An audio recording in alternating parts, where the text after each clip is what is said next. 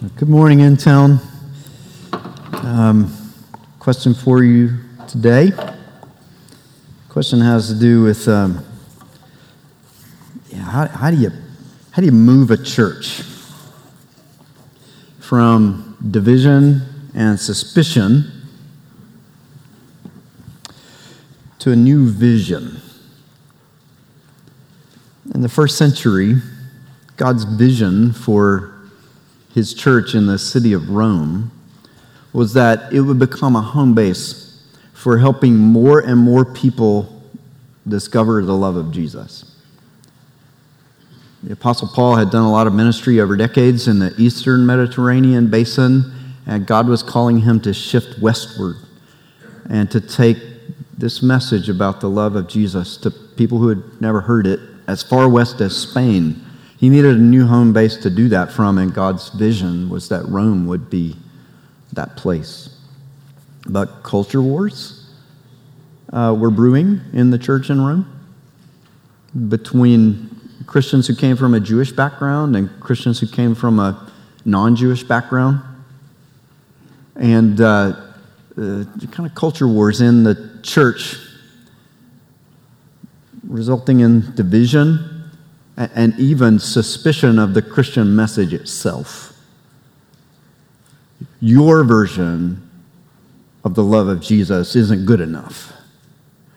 How do you shift a church like that so it has a new vision? Well, the, the elders of InTown are convinced that God is calling us to a similar vision to that of the church in Rome in the first century, that, that we become the kind of place that would help more and more people discover the love of Jesus. And um, we're living at a time, if, if you haven't noticed, there are a lot of shifts going on in our culture. And they're brewing a lot of culture wars. And um, it's only a matter of time that, that, that we start to fragment and, and, and become divided and maybe even suspicious of each other. How, how, how do we get moved from that place of division and suspicion to excitement about the vision that God has for us? Well, the answer, according to the Holy Spirit, who gives us the letter to the church in Rome, we call it the book of Romans in the Bible, is you tell a story. And a story that builds up to an ending that's all about undying love. That's where we are in Romans chapter 8 today. We, we did the first eight chapters uh, last year. We're going to finish out the book this year. It's a story that builds up to this ending. That's all about a love that overcomes everything, even death, a love that can restore the wholeness that each of us is longing for. This morning's scripture reading, yeah, just listen, you'll hear, you'll hear the emphasis on that undying love. Peter? Thank you, brother. Our scripture this morning is from Romans chapter 8, verses 31 through 39. What then shall we say in response to this? If God is for us, who can be against us? He who did not spare his own son, but gave him up for us all how will he also not, along with him, graciously give us all things? Who will bring any charge against those whom God has chosen? It is God who justifies. Who is he that condemns? Christ Jesus, who died, more than that, who was raised to life, is at the right hand of God and is also interceding for us. Who shall separate us from the love of Christ? Shall trouble, or hardship, or persecution, or famine, or nakedness, or danger, or sword. As it is written, For your sake we face death all day long. We are considered as sheep to be slaughtered. No, in all these things we are more than conquerors through him who loved us. For I am convinced that neither death nor life, neither angels nor demons, neither the present nor the future, nor any powers, neither height nor depth, nor anything else in all creation will be able to separate us from the love of Christ that is in Christ Jesus our Lord. This is the word of the Lord. Thanks, Thanks be to God. God. Uh, my New Year's resolution more trains. Um, love, love steam locomotives. And uh, part of the reason is just fascination that started in my 20s. Maybe the result of living beside train tracks a lot. Um, just being fascinated by the idea that, that you could build a machine that the, the biggest steam locomotives ever built weighed a million pounds. A machine that big, pulling millions of pounds of freight or passenger cars and baggage and luggage. And you could get all that to move just by making water so hot that the molecules start to bounce into each other. It's just fascinating, right? On, on the one hand, it's like too simple. This shouldn't work. What kind of power is built into our world that, that water molecules can do all that? And then you start to study, like, these are pretty complicated machines, thousands of parts, and they all have to work together. Everything's got to be working just right. If, if you get the temperature too hot inside the firebox, you melt all the metal holding the thing together. and it blows up, literally. If you don't get it hot enough, you don't go anywhere. Like everything's got to be calibrated just right. And uh, there's fascination in that for me. Um, think a little bit about how that's a, a symbol for what human life is like. We were designed for that kind of wholeness and integration, all the parts working together right? Everything working just right so that nothing blows up and that good things happen. And it takes an incredible amount of design. And, and that kind of wholeness, that kind of everything working together is what we are designed for. The book of Romans is a great um, exposure to that concept. This idea that we were built to wrap our hearts around one reality that, that when we do that, it, it brings that wholeness, that, that integrity, everything working together as it should, so that all of our deepest needs and longings are satisfied, that, that there is a kind of true glory in this world, that, that you become more whole the more fully you give yourself to it. And that the world really is like that that's how the world was designed. That's how we are designed. The message that God has spoken to us through his Son is that he himself is the true glory. That he uses his infinite love and infinite power to bring this universe to a place where, in the end, we will experience that kind of wholeness forever. That, get ahead of ourselves a little bit and just rem- remember how verse 39 of Romans 8 ends that in the end, nothing in all creation will be able to separate us from the love of God that is in Christ Jesus our Lord. Everything in the whole universe working together so that, now, if you love stories, you're going to love the way I say this, right? Everything working together so that every person becomes a beloved character in the perfect story everyone working together so that every story has a perfect ending. And everything working together so that every ending turns out to be just the beginning of another perfect story in which everybody is a beloved character. That's what we were designed for that kind of wholeness, integrity, not only in us and in our relationship with God, but every detail of the whole universe working together that way. That's what we were designed for.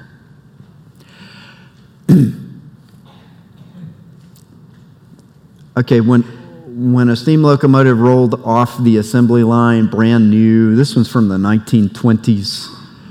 Uh, it's been restored, it's in Australia. I want to go to Australia one day. Uh, lots of reasons, but this is one of them. This guy's in Bolivia. There's a famous uh, train graveyard in Bolivia. This is the opposite of wholeness. This is not what this guy was designed for. This is not how it rolled off the assembly line. Nobody said, hey, let's build a big, massive heap of rusty parts that good for nothing, that won't do anything. In fact, let's put all these parts together and then rip most of them off and let it sit exposed to the weather so that everything gets so rusty and clunky it will never move again. Nobody designed this thing for this. Right? There's a kind of devastation that you see in the world. That if, if things aren't constantly moved in the right direction, devastation is what happens right? The, the parts aren't working together the way they were designed. The wholeness has been lost. Humanity has lost that wholeness because we pursued a counterfeit glory. So, if there's a true glory in the world, that, that the more you invest yourself in it, the more whole it makes you and everyone else around you. There are also counterfeit glories in the world. And the more you give yourself to them, the more undone you become. The more life unravels. The more the parts rust and the original design gets lost and obscured. Where's the bright red paint? Where's the beautiful green stripe running down the side? Where are the parts that work together that, that make this thing move? We have pursued counterfeit glory as human beings and it's led to devastation. It stretched our hearts into shapes that they weren't designed for. Uh, Pastor Tim Keller, his ministry in New York may be known to you. He passed away recently. He wrote a book called Counterfeit Gods, writing about these kind of counterfeit glories that we wrap our hearts around. Um, and he talks about them in terms of deep idols the reason he calls them deep idols, distinguished from surface idols, you'll see in just a minute.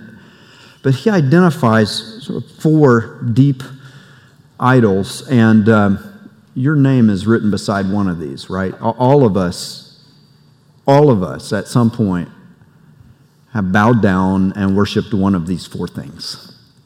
In fact, take me through a 24 hour period, I might cycle through all four of them before the day is over.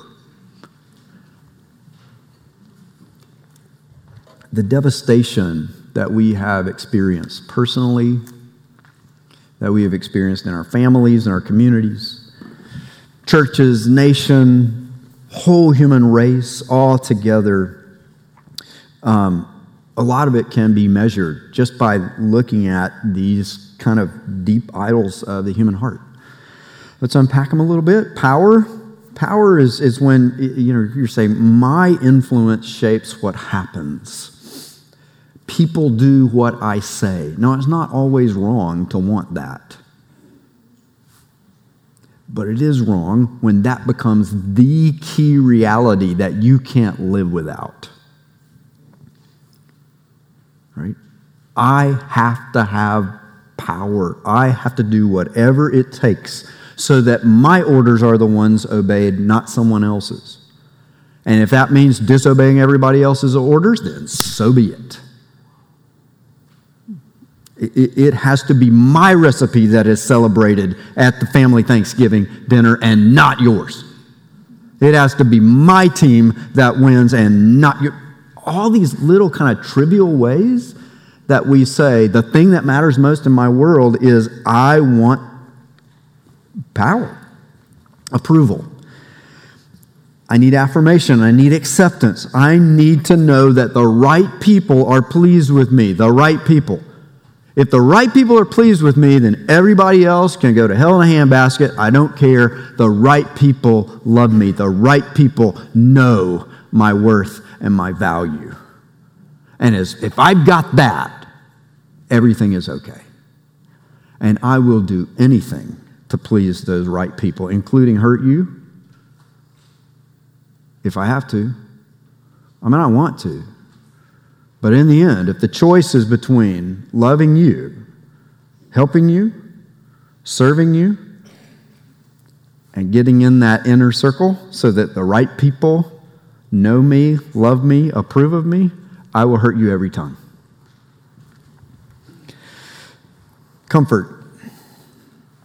I want pleasurable experiences. They may be innocent, but they become God's. I want a certain quality of life. Um, and it could be anything, right? I, I want this quality of life that's measured by giant mansions and diamond rings on every finger and lavish spending. Or I want this quality of life that's, you know, me in a cabin off the grids out in the woods making my own cornmeal and eating nothing but grits for the rest of my life. Whatever your vision of the right quality of life is, you'll I got to have it. I want to be free from stress and demands. I want to just be left alone to pursue this vision of comfort. And look, your vision of comfort may seem very uncomfortable to the next person. Quality of life for me means getting on a jet and flying to the world's highest mountains and risking my life every day climbing up there. That doesn't sound very comfortable to the person you're sitting beside, maybe. It's not about what quality of life you're pursuing. It's, it's about the fact that the human heart had, it gets distorted and we start to say, this is the thing that matters most. Everything else gets sacrificed for this security. I want a life free from anxiety, risk, threat. I want assurance about the future. I want to be able to make plans and know that nothing's going to mess with those plans. Now, this is different from power.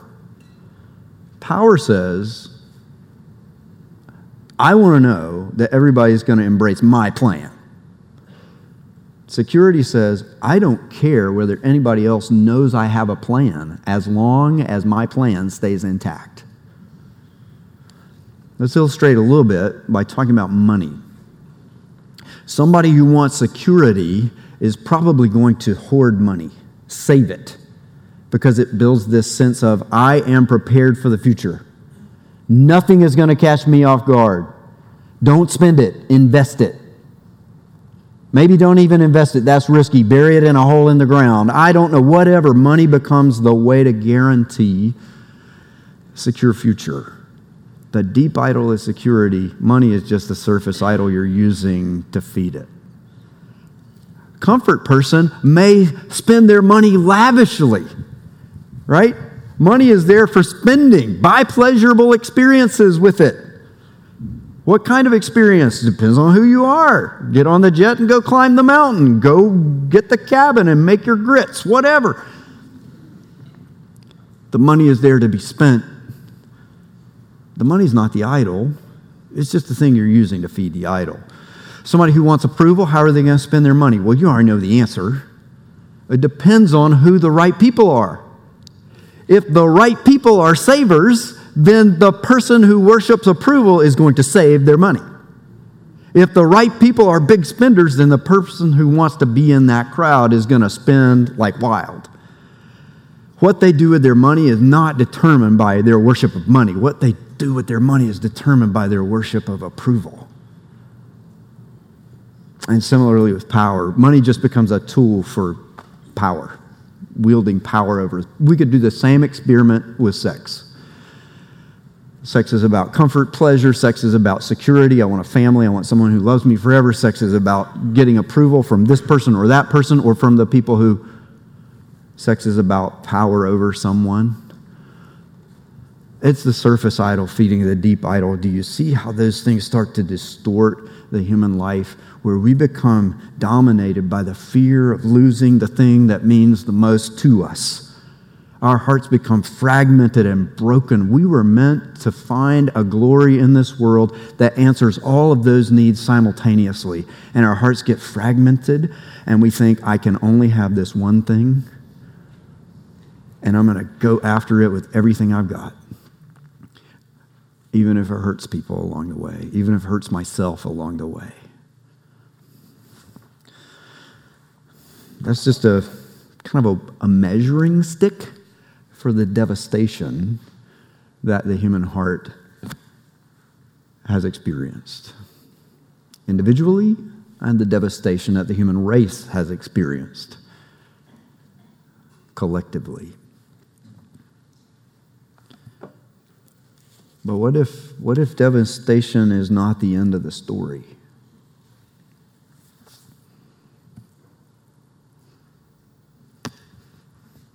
If you like images, you may not have noticed the words in this image. If you like words, you noticed immediately when you saw this picture before. Wait a minute, somebody painted letters on the side of this old rusty bucket of bolts. It's in Bolivia, so they're in Spanish. Down the side, it says, Así es la vida. That's life. Devastation. You're designed for one thing, everything falls apart. You wind up in the desert, in the graveyard. Así es la vida. And then someone else painted, well, maybe the same person, I don't know who painted it, smaller letters on the front. Se necesita. Needed. It's like a want ad. Se necesita un mecánico con experiencia.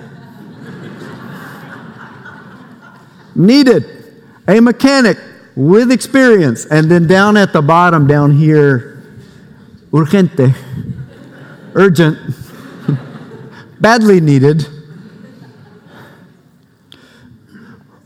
What if there's a mecánico con experiencia? In this universe who can help? What if devastation is not the end of the story? What if there's good news? If you were to read the book of Romans, the New Testament for that matter, you would find the word gospel a lot. It might be translated good news in some places. Good news.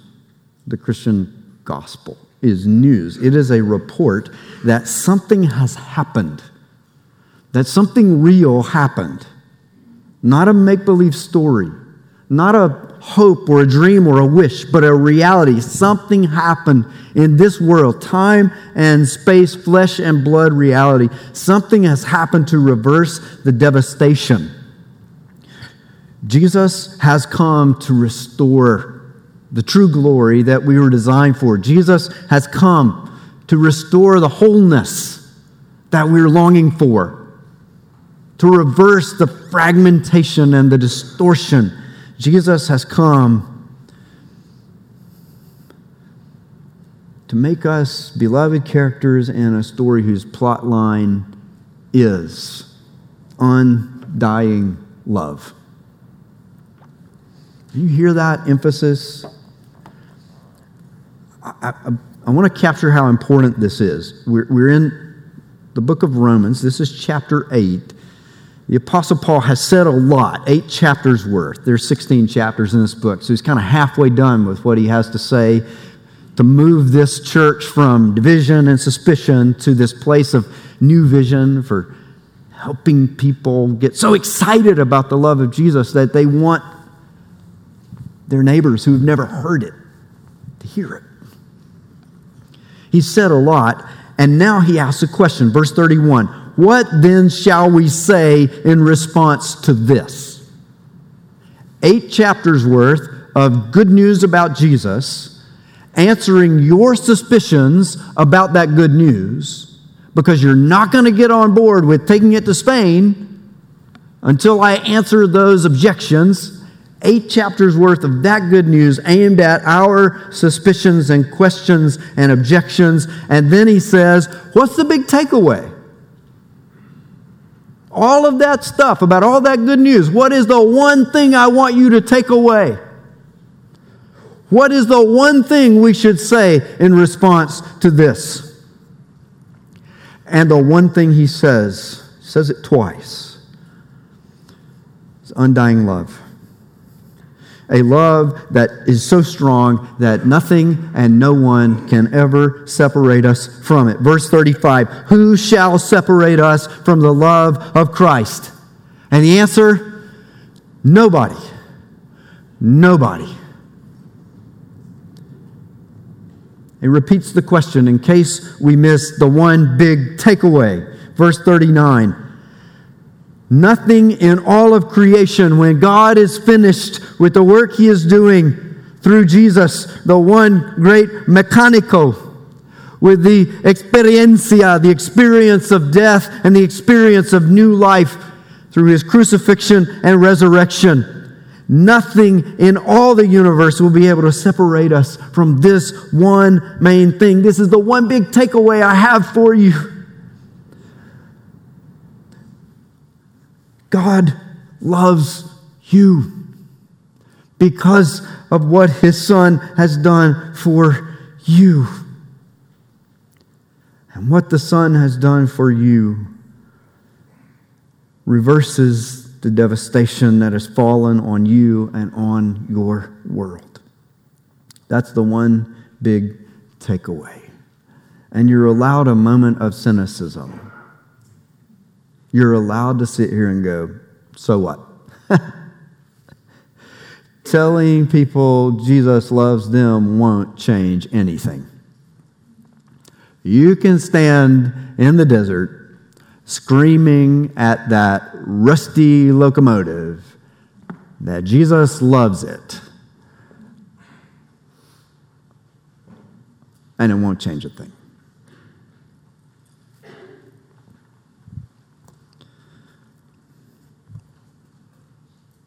Your good news isn't good enough for the real world. That, that is it's, it's kind of the posture of the human heart. Your good news isn't good enough for the world that I live in. I'm afraid to risk it. But what if that good news is good enough for the real world?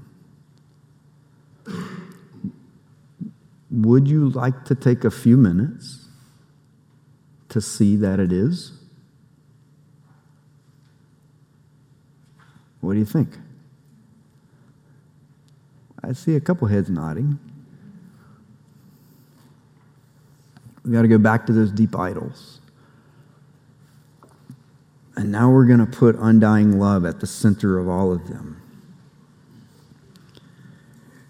And hear God saying,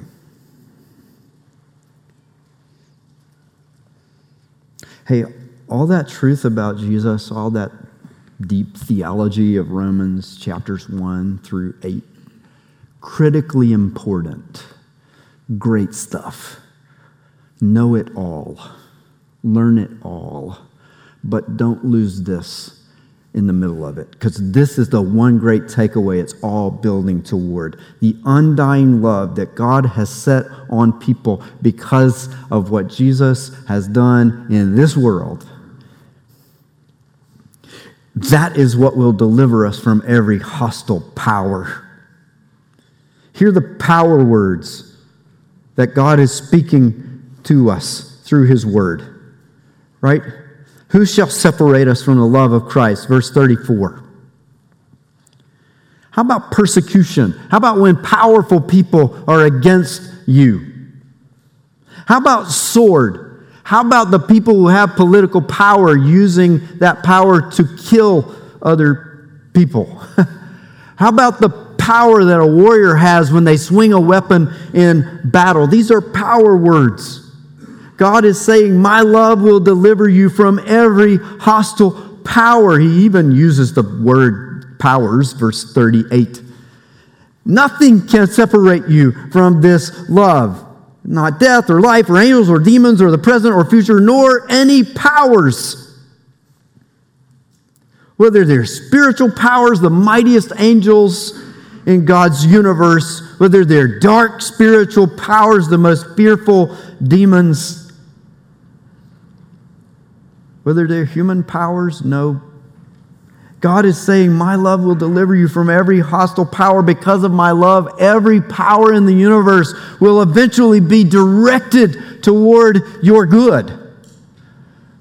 That thing you want so much. My love is where you find it. How about approval?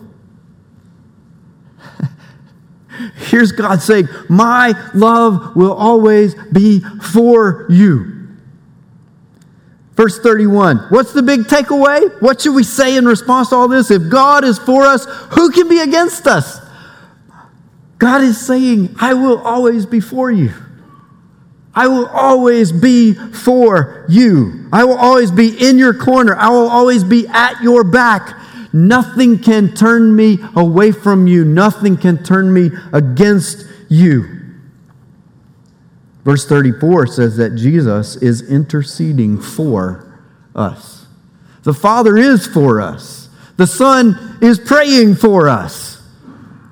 The Spirit prays for us, but that's a few verses back earlier in the chapter. The whole Trinity is for us Father, Son, and Spirit experts in eternal love, perfect love forever, have set that love to be for you. If, if your, this is God saying, if your trust is in my Son, then I will always be perfectly delighted in you. That question that says, Who is it that condemns? It is God who justifies. That word justify means I am perfectly pleased with everything you have ever done. How is that possible? Don't you know I have sold everything to chase after approval? Don't you know I have worshiped at the God of worshiped the God of comfort, worshiped at the idol of security? Don't you know all the things I've done to hurt other people in the name of these false All I know is my son did everything right. And I am perfectly delighted with him, and you are joined to him. So I am perfectly, permanently crazy about every part of who you are and everything you've ever done. And nobody can change that. Nobody will turn me away from you or against you. It's the same thing for all of these deep longings of our heart, right? Comfort. My love will put an end to all your suffering. There will be no more trouble, no more hardship, no more famine, no more nakedness, no more.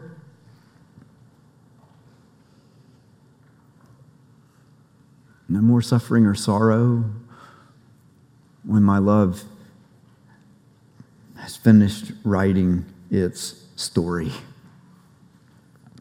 security. Because of my love, you will never again have to experience anxiety or uncertainty about the future. There's nothing in the present, verse 38 says, and there's nothing in the future that can separate us from the love of God that is in Christ Jesus, our Lord.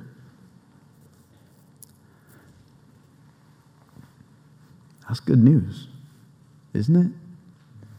That good news? That something has happened in our world to reverse all of that devastation, to guarantee that the story God is writing has the outcome He intends, to guarantee that the main plot line of that story in the end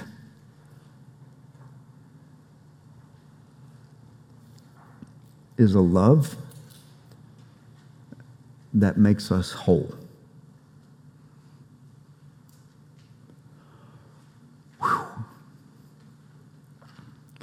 Um, you can't get excited about Jesus if you don't want to be loved like that. You can't be excited about someone else knowing Jesus if you don't think people want to be loved like that. It's what we all want. And it's what any person anywhere can have because of who Jesus is and what he has done. I just take a moment and give thanks. It's the right way to end this part of the story.